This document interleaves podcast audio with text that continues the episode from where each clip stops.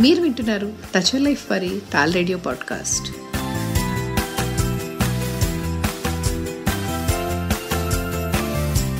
నమస్కారం. Touch life వారి tall రేడియోకి స్వాగతం. ఇవాల్టి ప్రత్యేక కార్యక్రమానికి మీ అందరికీ కూడా హార్దికమైనటువంటి సుస్వాగతం. Vanguri foundation of America Siliconandhra విశ్వవిద్యాలయం సంయుక్తంగా పదమూడవ అమెరికా సాహితీ సదస్సును నిర్వహిస్తున్నాయి.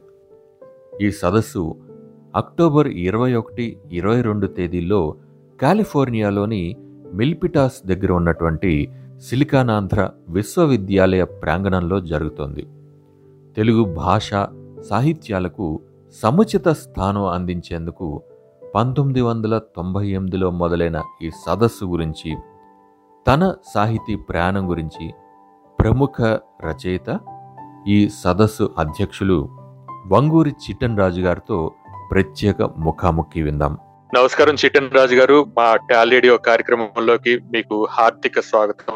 మీలాంటి ఒక మంచి రచయిత అమెరికా లో ఉంటూ కూడా తెలుగుదనాన్ని అక్కడ వారికి పరిచయం చేస్తూ తెలుగులో ఉన్నటువంటి హాస్యరసాన్ని అక్కడ వారికి అందిస్తున్నటువంటి మీకు టాలీడియో తరపున ధన్యవాదాలంటే ఈ కార్యక్రమంలోకి వస్తున్నందుకు మా టాలీడియో శ్రోతలందరినీ కూడా ఇవాళ మీ కార్యక్రమం ద్వారా కలుస్తున్నందుకు. వెల్కమ్ టు ద షో అండి.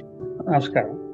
సార్ చిట్టన్ రాజు అనగానే ఇవాళ ఎవరికైనా సరే ఇంచుమించుగా సాహిత్యంతో పరిచయం ఉన్న వాళ్ళందరికీ కూడా ఒక మంచి రచయిత హాస్య రచయిత అనే అభిప్రాయం కలుగుతుంది. మరి ఈ చిట్టన్ రాజు రచయితగా ఎలా మారారు అనే సందేహం మాత్రం మా అందరికీ ఉందండి. ఎందుకంటే ఇలాంటి పెద్దలు ఎంతో మందిని కలిసినప్పుడు వారు చెప్పినటువంటి ఒక మూల సూత్రం ఏంటంటే ఆ చిన్నప్పుడు ఏదో సాహిత్యమైనటువంటి వాతావరణంలో పెరిగామని లేకపోతే మంచి పుస్తకాలు చదివాని మంచి గురువులు మీలో ఉన్నటువంటి సాహిత్య స్పృహను మేల్కొల్పారని ఇట్లాంటి కారణాలు వినిపిస్తుంటాయి. మరి మీరు రచయితగా మారడానికి సాహిత్యం పట్ల ఇంత అభిరుచి పెంచుకోవడానికి కారణం ఏంటండి?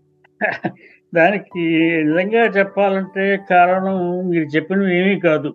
నేను కాకినాడలో పుట్టి పెరిగాను. అక్కడ సాహిత్య వాతావరణం బాగుండేది. చిన్నప్పుడు అన్ని చూసేవాళ్ళం పెరిగేవాళ్ళం. కానీ రచయిత ఇలాంటివన్నీ అసలు ఏ విధమైనటువంటి ఆలోచన లేదు. ఏదో చదువుకోవడం క్రికెట్ ఆడుకోవడం ఇంజనీరింగ్ పాస్ అంతే అయిపోయి తర్వాత బొంబాయి ఐఐటిలో చేరాను కాకినాడ నుంచి. బొంబాయి ఐఐటిలోకి వెళ్ళినప్పుడు అక్కడ మొట్టమొదటిసారిగా బెంగాలీలు కన్నడం వాళ్ళు ముఖ్యంగా మరాఠీ వాళ్ళు గుజరాతీ వాళ్ళు తమిళం వాళ్ళు ఎవరి భాష వాళ్ళు మాట్లాడుకుంటూ ఎవరి సంస్కృతి వాళ్ళు చూసుకుంటూ ఎవరు వాళ్ళు చేస్తున్నప్పుడు అయ్యో మనకి తెలుగు ఇంత గొప్ప భాష కదా మనకు కూడా ఇన్ని ఉన్నాయి కదా అని అప్పుడు ఒక మేలుకొలుపు జరిగిందని అనుకోవాలి. అప్పుడు నాటకం వేద్దాం అనుకుంటే ఎవరో మిత్రుడు నువ్వే రాయ నాటకం అన్నాడు. అప్పుడు నాటకం రాశాను సో అది మొట్టమొదటిగా అసలు రచన అంటూ మొదలుపెట్టి రాసినది మొట్టమొదటిగా ఒక బామాయణం అనే నాటకం పంతొమ్మిది వందల అరవై ఏడులో అనుకుంటాను. అలాగా రచనలోకి నేను మొదలు పెట్టడానికి కారణం తెలుగు రాష్ట్రాల నుంచి బయటికి వెళ్ళి పరాయ రాష్ట్రంలో అంతమంది మిగతా భాషల వాళ్ళు వాళ్ళ భాషల్ని గౌరవిస్తున్న సందర్భంలో మనం కూడా ఏదో చేద్దాం అన్నటువంటి మిత్రుల ప్రోద్బలంతో నేను మొదటిసారిగా ఒక కలాం పట్టి రాసింది. అది నేను మీరు అడిగిన దానికి నేను చెప్పే చిన్న సమాధానం. ఇంట్రెస్టింగ్ సార్ అంటే మీరు అన్నట్టు చిన్నప్పుడు సహజమైనటువంటి అప్పటి పరిస్థితులను బట్టి అప్పటి కాలం బట్టి సహజమైనటువంటి సాహితీ వాతావరణం ఉన్నప్పటికీ కూడా బయట రాష్ట్రాలకు వెళ్ళినప్పుడు అక్కడ వారందరినీ చూసి మీరు ఇన్స్పైర్ అయ్యి తెలుగు భాషని సాహిత్యం కిందకి మార్చే ప్రయత్నం చేశారు. చాలా ఇంట్రెస్టింగ్. అయితే చిట్టన్ రాజు గారు ఆ, మీ తొలి రచనలు కంటే కూడా తర్వాత తర్వాత మీరు అమెరికాకి వచ్చి సెటిల్ అయిన తర్వాత చేసినటువంటి రచనలు చాలా భిన్నంగా కనిపిస్తాయి. మీరు రాసే కథల్లో ఇన్హిబిషన్స్ కావచ్చు లేకపోతే ఫాల్స్ ప్రెస్టేజ్ లాంటి అంశాల మీద ఎక్కువగా ఒక సునిశ్చితమైనటువంటి విమర్శ ఒక చిన్న చురక కనిపిస్తుంటుంది. ఇలా మీ రచనల్ని మౌల్డ్ చేసుకోవడం వెనకాల కారణం ఏంటి? అది ఒకటి రెండోది ఈ రచనలు నేను చదివినప్పుడు నాకు అనిపించేది ఏంటంటే అది మీ సామాజిక జీవితం మీద ప్రభావం అనిపించలేదండి ఎందుకంటే మీరు మీ చుట్టుపక్కల ఉండేవారు అరే ఏంటి ఇట్లాంటివి ఎత్తి చూపిస్తున్నారు?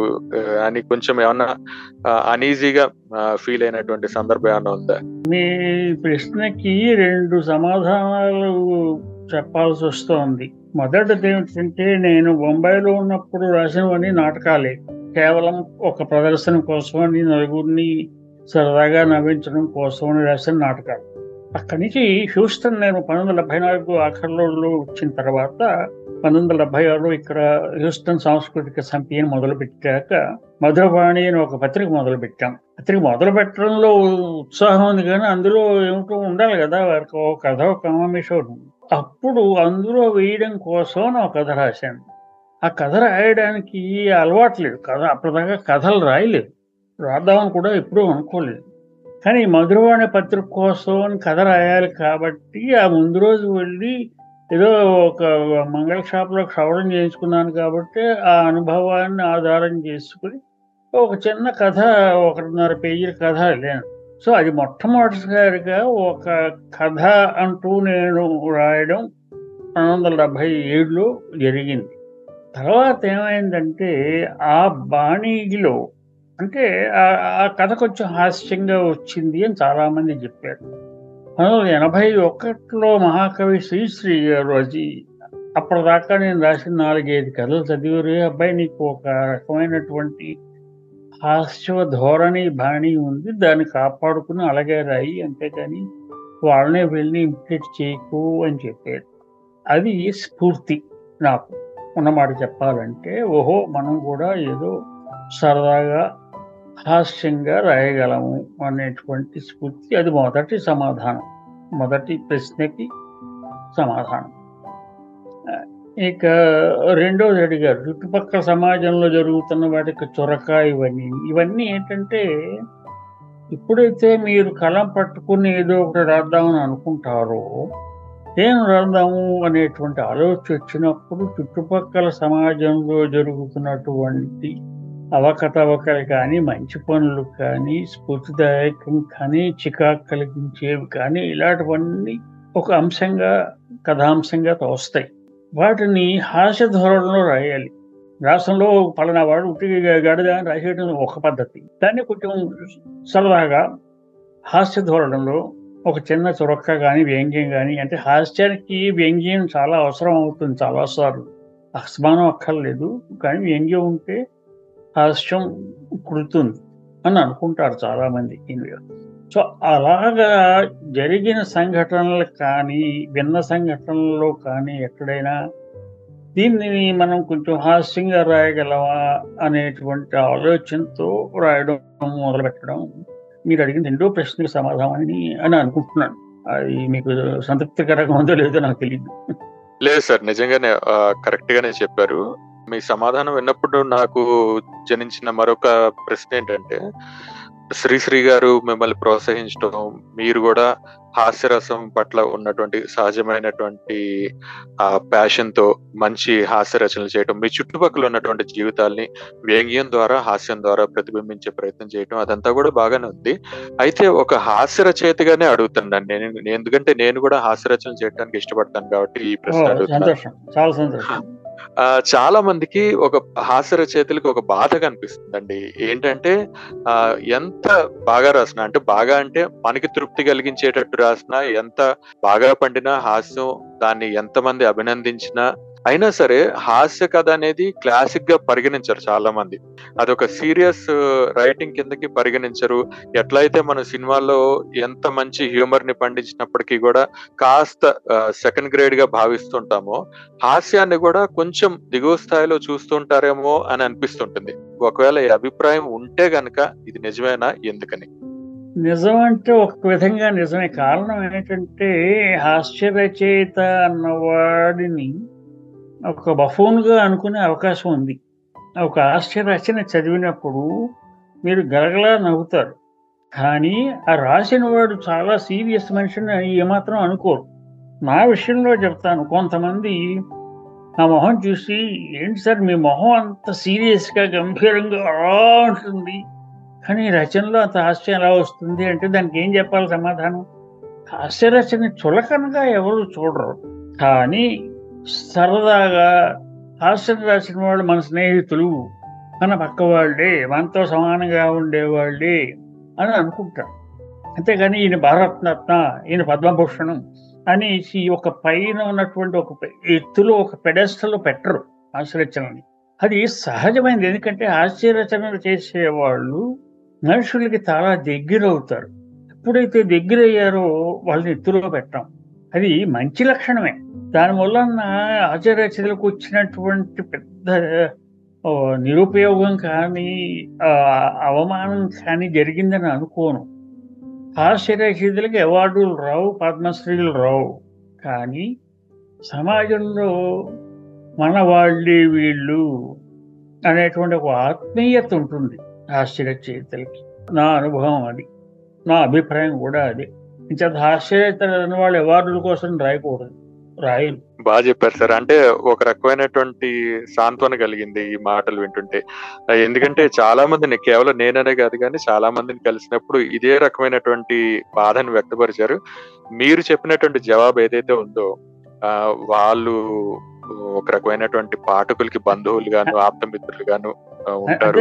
అంతే కదా మీరు. ఇప్పుడు హాస్య రచన చేసే వాళ్ళని చూసినంత ఆత్మీయతగా ఒక గంభీరమైనటువంటి రచన చూసిన వాళ్ళని చూడగలరా? నిజమే. సార్ ఆ ఆత్మీయత చాలా ఆనందకరం. అది ఒక హాస్య రచన చేసిన వాళ్ళకి ఖచ్చితంగా సహజంగా వస్తుంది ఆత్మీయత అందరి దగ్గర కూడా. మీరు నిజంగానే నాణానికి రెండో వైపు చూపించి కాస్త వెలుగు నింపారు. థ్యాంక్ యూ అండి. సార్ మీరు రచనలు చేశారు అలాగే వాటిని పబ్లిష్ చేశారు. వీటితో పాటుగా వంగూరి ఫౌండేషన్ ద్వారా ఇతరుల రచనలు కూడా పబ్లిష్ చేస్తున్నారు. నేను ఈ మధ్య కాలం ఎక్కడ చదివాను. ఆ, వందకి పైగా పుస్తకాలు మీ ఫౌండేషన్ ద్వారా పబ్లిష్ అయ్యాయని చెప్పేసి.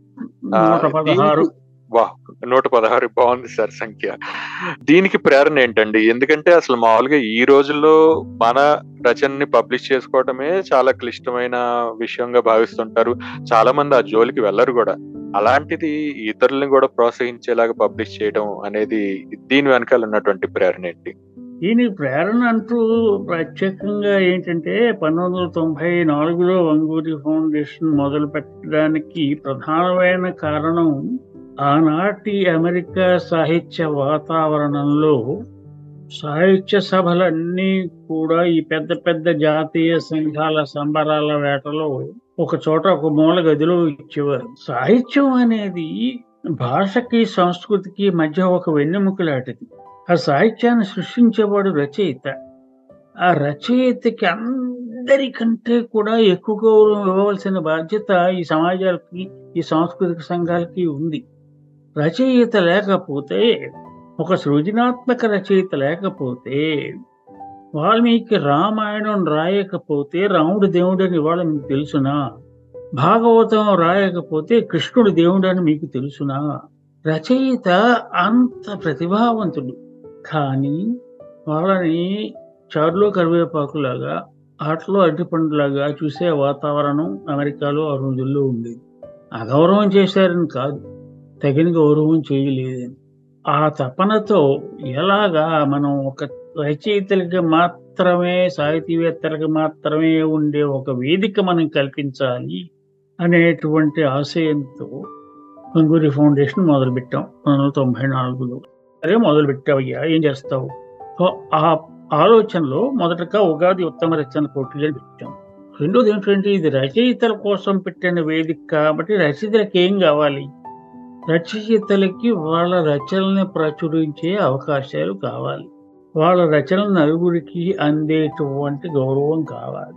అది కలిగించాలి అనే తపనతో అప్పుడు మొట్టమొదటిగా అమెరికా కథానిక అమెరికా తెలుగు కథానిక సంకలనం అని మొదటి సంకలనం ప్రచురించాం. అందులో ఏం చేశామంటే అమెరికాలో ఉన్నటువంటి తెలుగు కథకుల కథలన్నీ తీసి ఒక సంకలనంగా వేశాం. మొట్టమొదటి అమెరికా తెలుగు కథానిక సంకలనం. అది చాలా మందికి చాలా నచ్చింది. ఎందుకంటే ఆ కథలన్నీ కొత్త కథలే కాదు. అక్కడ అక్కడ అక్కడ అక్కడ పడినవే కానీ అమెరికాలో ఉన్నటువంటి కథలన్నీ ఒకే ఒక చోట ఒక సంకలనం రావడం అన్నటువంటి ఆలోచన చాలా మందికి నచ్చింది. ఆ తర్వాత ఇప్పుడు మీరు అడిగిన ప్రశ్నకి సమాధానం ఏమిటంటే చాలా మంది రచయితలు ఓ పదిహేను ఇరవై ముప్పై కథలు రాసిన తర్వాత వాటి పుస్తకంగా వేసుకుందాం అనుకుంటారు. అనుకోవడమే కానీ ఎలా వేసుకోవాలో తెలియదు ఏం చేయాలో తెలియదు ఒక పక్క సిగ్గు అభిమానం. మన అంతటా మనమే వేసుకుంటే ఏమనుకుంటారు అని ఒక ఆలోచన. ఎవరన్నా వేస్తే బాగుండు. ఇక్కడ డబ్బు సమస్య కానే కాదు. ఇక్కడ సమస్యల్లా ఏమిటంటే గౌరవప్రదంగా మన పుస్తకం ఎవరైనా వేస్తే బాగుంటుంది. ఒక రచయితకి వాళ్ళ కథలన్నీ కూడా ఒక సంస్థ వేస్తే ఉన్న గౌరవం వాళ్ళంతలో వాళ్ళు వేసుకుంటే వస్తుందని నేను అనుకోను కనీసం ఆ రోజుల్లో. అంచేత ఒక రచయిత వేయదగినంత సంఖ్యలో కనుక కథలు రాసి ఉంటే ఆ కథల నాణ్యత సమంజసంగా ఉంటే అవి ఒక సంస్థ తరఫున వేసే అవకాశం కలిగించడానికి ఈ ఈ ఎలాగా వంగూరి ఫౌండేషన్ పెట్టాం కాబట్టి వాళ్ళ రచనలని ప్రచురించి ప్రోత్సహించడం అలా మొదలైంది అన్నమాట సో అందులో చాలా మంది మొదట ఏమనుకుంటారు అంటే వంగూరి ఫౌండేషన్ పెట్టి వాడి పుస్తకాలు వాడు వేసుకుంటాడు అని. అసలు నాకు ఆలోచన ఏ కోశంగా లేదు. అసలు నా పుస్తకాలు వేసుకోవాలన్న ఆలోచన దాని నాకు ఎప్పుడు అనే లేదు ఇరవై ఏళ్ళ తర్వాత వచ్చింది. అది కూడా ఓ- ఒక అమ్మాయి నువ్వు వేస్తావా చేస్తావా? అంటే తప్ప రెండు వేల ఎప్పుడో వేసాను నాకు జ్ఞాపకం లేదు. అంటే మీరు అడిగిన ప్రశ్నకు సమాధానం ఏంటంటే రచయితలకి ప్రోత్సాహం వాళ్ళ రచయితలను ఒక సంస్థ ప్రచురిస్తే బాగుంటుంది అన్నటువంటి ప్రోత్సాహాన్ని కలిగించడానికి ఆ పరంపరలో కనీసం ముప్పై పుస్తకాలు వేశాం. అది- నాకు చాలా చాలా సంతోషం. కొంతమంది అనుకుంటారు వీడు చౌకబారు వాడు ఎవడ పడితే వాడు పుస్తకాలు వేస్తారు ఏమండి మనం ఏదైనా మంచి పని చేసినప్పుడు ఎవడో కోతిమాట అనకుండా ఉంటారా? వాళ్ళ సహజధర్మం అది. ఎవరో ఏమో అన్నారు నేను అనుకోను కానీ నాకు మటుకు సంతృప్తికరంగానే ఉంది. ఇప్పటిదాకా నేను చేసిన పని. రచయితని ప్రోత్సహించగలిగాను. నా ఉగాది పోటీల వలన ఈనాడు అమెరికాలో లబ్ధ ప్రతిష్ఠులైన గొప్ప గొప్ప రచయితలందరూ కూడా మొట్టమొదటి కథలు ఉగాది పోటీల్లో రాసినవి. కనీసం యాభై మంది పేర్లు చెప్పగలను ఇవాళ. అంటే యాభై మంది కొత్త రచయితలు. మేము పెట్టిన ఇరవై ఎనిమిది ఉగాది ఉత్తమ రచనల పోటీల్లో పాల్గొని పేరు తెచ్చుకున్న వాళ్ళే. నాకేం సంబంధంలా నన్నేమనకండి ఇందులో. అవకాశం కలిగించాం ఒక స్ఫూర్తి కలిగించాం. అది ముఖ్యం. అది జరిగింది వాళ్ళ రచనలు ప్రచురించాం. బాగుందండి. ఆ, వంగూరి ఫౌండేషన్ అనగానే ఆ, ఈ ప్రచురణలు కావచ్చు అట్లాగే ఉగాది కథల పోటీలతో పాటుగా ఈ మధ్యకాలం చాలా ప్రస్ఫుటంగా వినిపిస్తున్నది ఏంటంటే అమెరికా తెలుగు సాహితీ సదస్సు. సో. దాని గురించి చెప్పండి చిట్టన్ రాజు గారు. ఎందుకంటే అమెరికా లాంటి చోట అంటే ఇక్కడ ఉన్నటువంటి మనకి ఉన్న పరిమితుల దృష్ట్యా ఆ, ఏకంగా ఒక సాహితీ సదస్సుని పదమూడు సార్లు నిర్వహించడం అంటే మాటలు కాదు కదా. దీని వెనకాల ఉన్నటువంటి ఈ స్ఫూర్తి ఎట్లా మొదలైంది? ఈ కార్యాచరణ ఎట్లా మొదలైంది? ఈ ఆలోచన తొంభై ఆరులో ఇరవైలో వచ్చింది. అంగూరి ఫౌండేషన్ మొదలుపెట్టిన రెండు సంవత్సరాలకి. ఎందుకంటే మొదటి నుంచి కూడా మనం రచయితలకు ఏం చేయగలం సాహిత్యవేత్తలకు ఏం చేయగలం అన్న ధోరణిలో ఉన్నాం కాబట్టి అమెరికాలో ప్రతి నగరంలోనూ ఒక ఐదుగురు ఆరుగురు కనీసం రచయితలు ఉన్నారు. వీళ్ళెవ్వళ్ళు కూడా ఎప్పుడూ ఎక్కడా కలుసుకునే అవకాశాలు ఏ కోశాన్నా లేవు. ఈ జాతీయ సంఘాలు చేసే సభలకి వెళ్ళేవాళ్ళు ఈ డాలర్లు రెండు వేల డాలర్లు ఖర్చు పెట్టుకు వెళ్ళేవాళ్ళు ఐదుగురు ఆరుగురు ఉంటారు.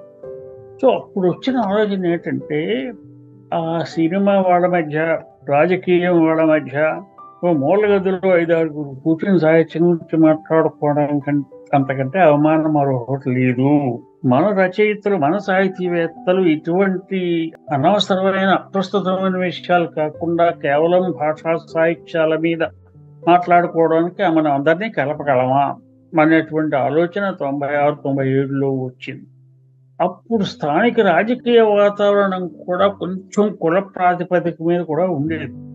అంటే ఏదైనా సభ పెడితే ఇది ఈ కులం వాళ్ళందరూ పెట్టుకుంటారేమో అని చాలా మదనపడ్డా ఉన్నమాట చెప్పాలంటే. కానీ ఇక్కడ ఉద్దేశం కులం కానే కాదు. ఇక్కడ మాకున్న కులం వల్ల కూడా రచయితల కులం సో రచయితవేత్తలని సాహితీవేత్తల్ని భాష మీద అభిమానం వాళ్ళని ఈ మిగతా ఎంటర్టైన్మెంట్ వాల్యూ ఉన్నటువంటి ఈ సినిమా వాళ్ళ వ్యవహారాలు పాటల వ్యవహారాలు ఇవన్నీ పక్కన పెట్టేసి కేవలం రచయితలు మాత్రమే సాహితీవేత్తలు మాత్రమే కలుసుకుంటే బాగుంటుంది అన్న ఆలోచనని మొత్తానికి రూపకల్పన చేసి పంతొమ్మిది వందల తొంభై ఎనిమిదిలో మొట్టమొదటి అమెరికా తెలుగు సాహితీ సదస్సు అని పెట్టాం.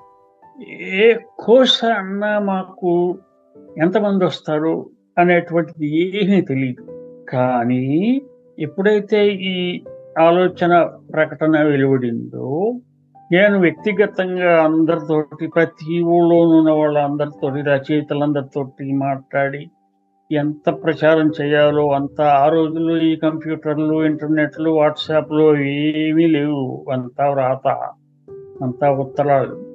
మా అయితే ఫోన్ ఇంటర్నెట్ కొంచెం అప్పుడే కొంతమందికి అలవాటు కొంతమందికి భయం చాలా భయంగానూ ఉండేది. అప్పుడు తొంభై ఎనిమిదిలో మొట్టమొదటి అమెరికా తెలుగు సదస్సుకి ఎవ్వరు ఏ విధంగానూ ఊహించని విధంగా రెండు వందల మంది పైగా అమెరికాలో అన్ని నగరాల్లోంచి కూడా రచయితలు సాహితీవేత్తలు రాసి సమావేశం రావడంతో మేమే విపరీతమైన ఆశ్చర్యపోయాం. ఆ మాటకు వస్తే మొత్తం ప్రపంచం అంతా ఆశ్చర్యపోయింది. ప్రపంచం అంతా అంటే ఎందుకన్నానంటే దానికి ప్రత్యేకంగా భారతదేశం నుంచి ఇంద్రగంటి శ్రీకాంత్ శర్మ గారిని గోగుల సంపత్ కుమార్ ఆచార్య గారిని అక్కిరాజు రమాపతిరావు గారిని ఇలాంటి పెద్దలను ఆహ్వానించాం. వాళ్ళు ఆశ్చర్యపోయారు.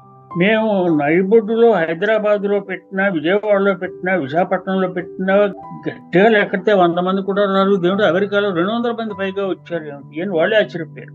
అప్పుడు నాకు అర్థమైన విషయం ఏంటంటే అమెరికాలో ఒక సాహితీ ప్రపంచం తనదనంటూ ఒక ముద్ర వేసుకునేటువంటి సాహితీ ప్రపంచం ఉంది అని నిర్ధారణ అయిన తర్వాత ఆ పరంపరని ప్రతి రెండేళ్ళకి ఒకసారి ఒక్కొక్క దేశంలో ఒక్కొక్క రాష్ట్రంలో చేద్దామనే ఆలోచనతో మొట్టమొదటి అట్లాంటా రెండు షికాగో మూడు డిట్రాయిట్ నాలుగు న్యూజెర్సీ ఐదు హ్యూస్టన్ ఆరు ఎక్కడో జ్ఞాపకం ఇండియానా పోలీస్ ఇండియానాపోలిస్ అనుకుంటాను. ఆ, హ్యూస్టన్లో రెండు మూడు అయ్యాయి. ఇండియానాపోలిస్ పోలీస్ ఆ తర్వాత బే ఏరియా కాలిఫోర్నియా కిందసారి టొరాంటో కెనడాలో చేసిన తర్వాత అంటే ప్రతి రెండేళ్ళకి ఒకసారి ఒక్కొక్క నగరంలో ఒక్కొక్క రాష్ట్రంలో చేసిన తర్వాత ఇది పదమూడవది మొట్టమొదటిసారిగా ఒక విశ్వవిద్యాలయంతో కలిసి చేస్తున్నాం. చిలికాన్ ఆంధ్ర విశ్వవిద్యాలయంతో వాళ్ళ ప్రాంగణంలో వాళ్ళ ఆడిటోరియంలో చేయడం ఈ పదమూడో సాహితీ సదస్సు ఈ నెలాఖరున అక్టోబర్ ఇరవై ఒకటి ఇరవై రెండున. సో మీరు చెప్పిన దానికి సమాధానం కొంచెం సుదీర్ఘంగానే ఉంది కానీ చెప్పాల్సిన అవసరం వచ్చింది. అందుకంటే ఏం కాదు. లేదు సార్ నిజంగానే అంటే సుదీర్ఘంగా ఉన్నప్పటికీ కూడా చాలా ఉపయుక్తంగా ఉంది. ఎందుకంటే మీరు చెప్పినటువంటి మాటల్ని బట్టి అర్థమైంది ఏంటంటే అమెరికాలో ఓ ప్రత్యేకమైనటువంటి సాహితీ ప్రపంచం ఉందని మీరు కూడా బహుశా గమనించకుండానే ఒక సదస్సుని ప్రారంభించడం ఆ ఆ ప్రత్యేకమైనటువంటి ప్రపంచం ఆ సదస్సు ద్వారా ప్రపంచానికి వెల్లడి కావడం ఆ, తర్వాత కూడా మీరు అక్కడితో ఆగిపోకుండా ప్రతి రెండు సంవత్సరాలకి వేర్వేరు చోట్ల ఆ వేర్వేరు చోట్ల అనేది చాలా స్పష్టంగా చెప్పుకోవాలి. ఎందుకంటే ఏదో ఒక చోట మనకి తెలిసినటువంటి చోట నిర్వహిస్తూ రావడం వేరును. ఎప్పటికప్పుడు ఆ సదస్సు వేదికను మారుస్తూ రావడం అనేది నిజంగా అంత తేలికైనటువంటి విషయం కాదు. పైగా ఎప్పటికప్పుడు ఉండేటటువంటి పరిమితుల్ని దాటుకుని ఉదాహరణకి మొదట్లోనేమో మీరు చెప్పారు కంప్యూటర్ అప్పట్లో అంత ప్రచారంలో లేదు అంత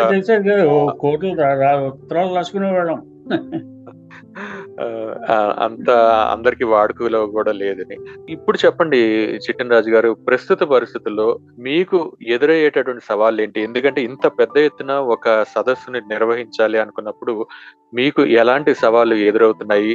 వాటిని వాటిని దాటి ముందుకు నడిచేందుకు మీకు చుట్టుపక్కల ఉన్నటువంటి వ్యక్తులు కావచ్చు మాలాంటి మీడియా కావచ్చు మా అందరి నుంచి కూడా ఎలాంటి సహకారం కావాలి మీకు? మీకు దానికి చెప్పే బదులు ఇంకోటి కూడా నేను చెప్పాలి. ఇది కూడా నేను కాలు రగరేసుకునే వ్యవహారం ఇది కూడా. ఎప్పుడైతే అమెరికా సాహితీ సదస్సులు విజయవంతం అవ్వడం మొదలు పెట్టాయో మొదటి నాలుగైదు అయిన తర్వాత ఒకసారి ప్రపంచం అంతటి వైపు దృష్టి సారించారు. ఎలా ఉంది విదేశాల్లో తెలుగు పరిస్థితి అని. చూసి అప్పుడు ఈ సాహితీ సదస్సుల పరంపరని ప్రపంచం అంతటికీ ఎందుకు వ్యాప్తి చేయకూడదా అని ఆలోచన వచ్చింది.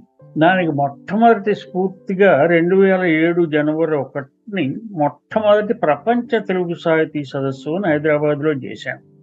దానికి స్ఫూర్తి ప్రధాన అంశం బాపు రమణల మైత్రి షష్ఠి పూర్తి. అంటే ముళ్ళపూడి వెంకటరమణ గారి మొట్టమొదటి కథకి మొట్టమొదటిసారి బాపు గారు వేసిన బొమ్మకి అంటే వాళ్ళ మైత్రికి అరవై ఏళ్ళు నిండేవి అది స్ఫూర్తిగా పెట్టి మొట్టమొదటి ప్రపంచ తెలుగు సాహిత్య సదస్సు రెండు వేల ఏడులో హైదరాబాద్లో చేసినప్పుడు అది కూడా అసలు ప్రపంచ స్థాయిలో ఒక సాహితీ సదస్సు గురమండ కూడా చేయగలడా అనుకునే రోజుల్లో అది అనుకోకుండా అఖండమైనటువంటి పేరు ప్రఖ్యాతులు తెచ్చుకుంది. దాన్ని రెండోసారి కూడా హైదరాబాద్లో చేసి అది కూడా ప్రతి రెండేళ్ళకి ఒకసారి చేస్తూ మూడవ సదస్సు మా హ్యూస్టన్ అమెరికాలో నాలుగవది లండన్లో ఐదవది సింగపూర్లో ఆరోది మెల్బోర్న్లో ఏడోది జొహానస్బర్గ్లో ఎనిమిదవది న్యూజిలాండ్లో. అంటే ఏమిటి? అమెరికాలో ప్రతి రాష్ట్రంలో ఎలా చేశామో అమెరికా తెలుగు సాహితీ సదస్సులు ఈ ప్రపంచ తెలుగు సాహిత్యసులు ప్రపంచంలో ఉన్న ప్రతి ఖండంలోనూ చేసే పరంపర మొదలై మొదలై ఇప్పటికి ఎనిమిది ప్రపంచ తెలుగు సాహితీ సదస్సులు ఐదు ఖండాల్లో జరిగాయి. సో అది కూడా నేను చెప్పి గొప్ప చెప్పుకోవాల్సిన అవసరం ఉంది ఇక్కడ. తప్పకుండా సార్ వినటానికే చాలా బాగా అనిపిస్తుంది. మీరు అడిగిన ప్రశ్నకి. అదే సరే అంటే మీకు ఇలాంటి ఇంత భారీ సదస్సును ఏర్పాటు చేయడంలో ఎలాంటి సవాళ్ళు ఎదురవుతుంటాయి? వాటిని అధిగమించడానికి మీడియా మిత్రులు కావచ్చు సాహితీ అభిమానులు కావచ్చు వారి నుంచి మీకు ఎట్లాంటి సహకారం కావాలి? ఇలాంటి దాంట్లో సవాళ్ళు అంటే ఇవన్నీ ఒక విధంగా చెప్పాలంటే అందరూ చాలా సహకరిస్తారు. ఎందుకంటే సహకారం లేనిది మనం ఏం చేయలేం. అట్ ది సేమ్ టైం ఇది ఒక ఏక వ్యక్తి సంస్థ అని అందరూ అనుకుంటారు. బండ చాకరీ చాలా మటుకు నేను చేస్తాను. అందులో ఇదేం లేదు. అలా నేను ఏ విధంగానూ గొప్ప చెప్పుకోను. ఎందుకంటే ఎవరో వాళ్ళు చెయ్యాలి. కానీ ప్రతి చోట కూడా నాతో పాటు కలిసి వచ్చే వాళ్ళు చాలామంది ఉంటారు. చాలా మెచ్చుకోదగ్గర ఏంటంటే వాళ్ళందరూ కూడా నాకంటే ఎక్కువ నిస్వార్థంగా ఇది తెలుగు సాహిత్యం కోసం మనం చెయ్యాలి అని తపనతో చేస్తారు. వాళ్ళందరినీ ఉదాహరణకి హైదరాబాద్లో వంశీ రామరాజు గారు.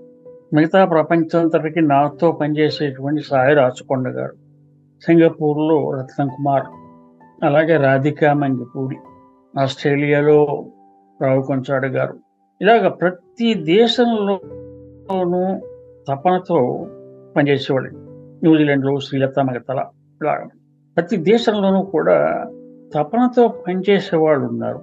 ప్రధానమైనటువంటి ఇబ్బంది అన్ని చోట్ల కూడా ఆర్థిక మద్దతు అంటారు దాన్ని. ఫైనాన్షియల్ సపోర్ట్ మన దురదృష్టం ఏమిటంటే పాశ్చాత్య దేశాల్లో ఉన్నట్టుగా అమెరికా దేశంలో కానీ ముఖ్యంగా తెలుగు సాహిత్యం ఒక అనాథ. సాహిత్యం చారులో కరివేపాకే ఉండాలి. కానీ తీసవతలు పారేస్తాం.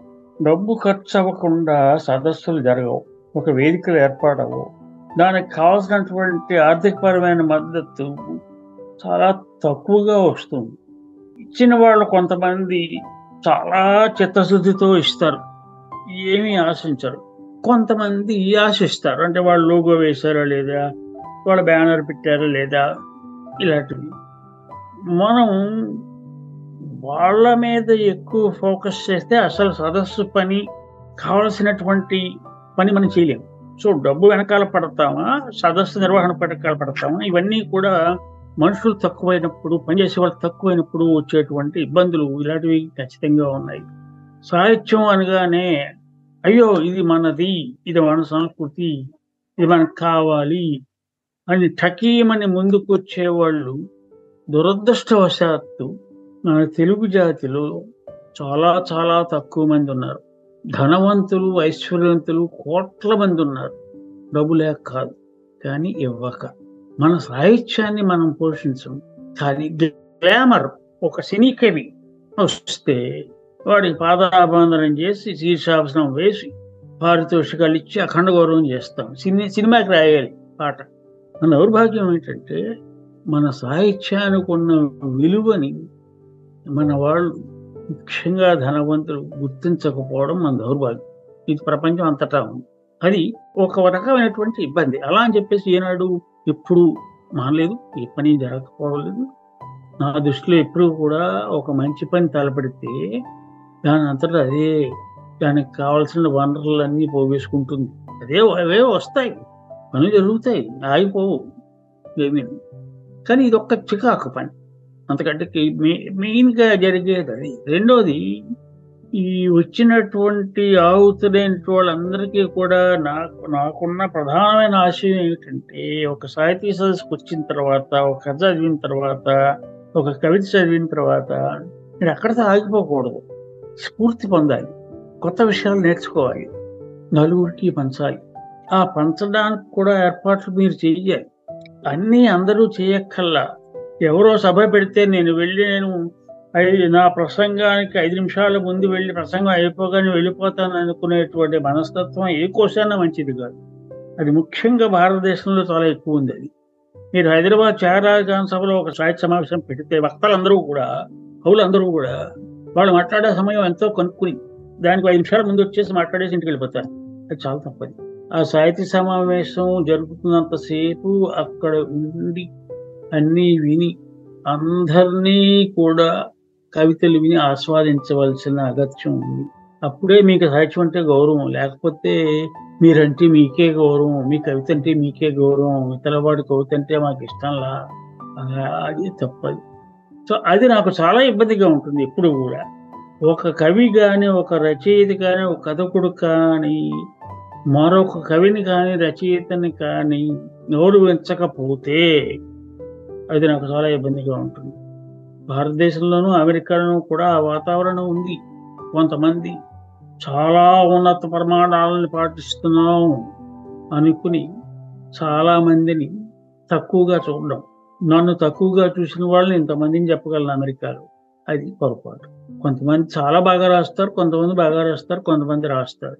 కానీ అందరూ తెలుగు భాష మా తల్లికి తెలుగు భాషకి సాహిత్యానికి వాళ్ళకి తోచిన నగలు సమర్పిస్తున్నారు. వాళ్ళకి తోచిన పువ్వులు వేస్తున్నారు. ఓ పువ్వు గులాబీ అవుతుంది ఒక పువ్వు మల్లెపువ్వు అవుతుంది ఒక గడ్డి పువ్వు అవుతుంది. కానీ అన్నీ కూడా సమర్పణే. అన్నిటిని కూడా సమానంగా చూడాలి. కొందరు ఎక్కువ సమానం ఎప్పుడు కూడా ఉంటుంది. కొందరు ఎక్కువ సమానం కొందరు తక్కువ. కించపరచకూడదు ఆ వాతావరణం నన్ను బాధ పెడుతుంది ఎప్పుడు కూడా. అమెరికాలోనే కాదు భారతదేశంలో కానీ ఎక్కడైనా కూడా. చాలా మంచి మాటలు చెప్పారు. అంటే మీరు చెప్తున్న విషయాలు సాహితీ పోషకులు అలాగే సాహితీవేత్తలు అందరూ కూడా వినాలని. అంటే ఎవరో చెప్పారని కాదు కానీ ఇందులో ఉన్నటువంటి నిజానిజాలు ఒక్కసారి వాళ్ళు కూడా గమనించాలి ఆత్మ పరిశీలన చేసుకోవాలని చెప్పేసి ఆశిస్తున్నాం. చిట్టన్ రాజు గారు చాలా మంచి విషయాలు చెప్పారు. మీ సాహితీ ప్రయాణం గురించి కావచ్చు అలాగే అమెరికా సాహితీ సదస్సు గురించి కావచ్చు.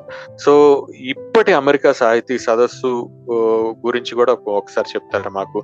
ఎందుకంటే ఎప్పటికప్పుడు మీ సాహితీ సదస్సులు గమనిస్తూ వచ్చినప్పుడు అన్నిటికీ కూడా చాలా మంచి ఆదరణ వచ్చింది. ఆ స్థానికమైనటువంటి రచయితలు అలాగే అమెరికా వ్యాప్తంగా ఉన్నటువంటి రచయితలు అందరూ కూడా అక్కడికి వచ్చి తమ రచనలు ప్రకటించడం ఇతరుల రచనలు వినటం ఇదంతా మీ ఆశయం ఏదైతే ఉందో దానికి అనుగుణంగానే సాగుతున్నట్టు కనిపిస్తుంది. సో ఇప్పటి సాహితీ సదస్సు ఎలా నిర్వహిస్తున్నారు? అందులో ఎలాంటి ముఖ్యమైనటువంటి అంశాలు ఉండబోతున్నాయి?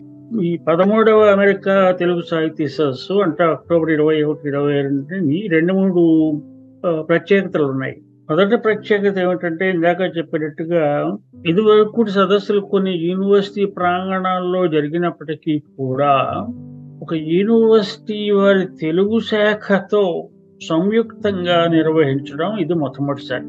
సిలికాన్ ఆంధ్ర యూనివర్సిటీలో తెలుగు శాఖ భారతదేశం ఎల్లలు దాటి తెలుగులో మాస్టర్స్ డిగ్రీ స్థాయి విద్యా బోధన చేస్తున్నటువంటి ఏకైక విశ్వవిద్యాలయం సిలికాన్ విశ్వవిద్యాలయం. అందులో నేను ఇప్పుడు ఎంఏ చదువుకుంటున్నాను. ఆఖరి సెమిస్టర్లో ఉన్నాను. ఈ రెండు పరీక్షలు కూడా పాస్ అయిపోతే నాకు ఎంఏ డిగ్రీ వస్తుంది తెలుగులో. ఎందుకంటే ఇంతవరకు నాకు తెలుగు రాదు సరిగ్గా.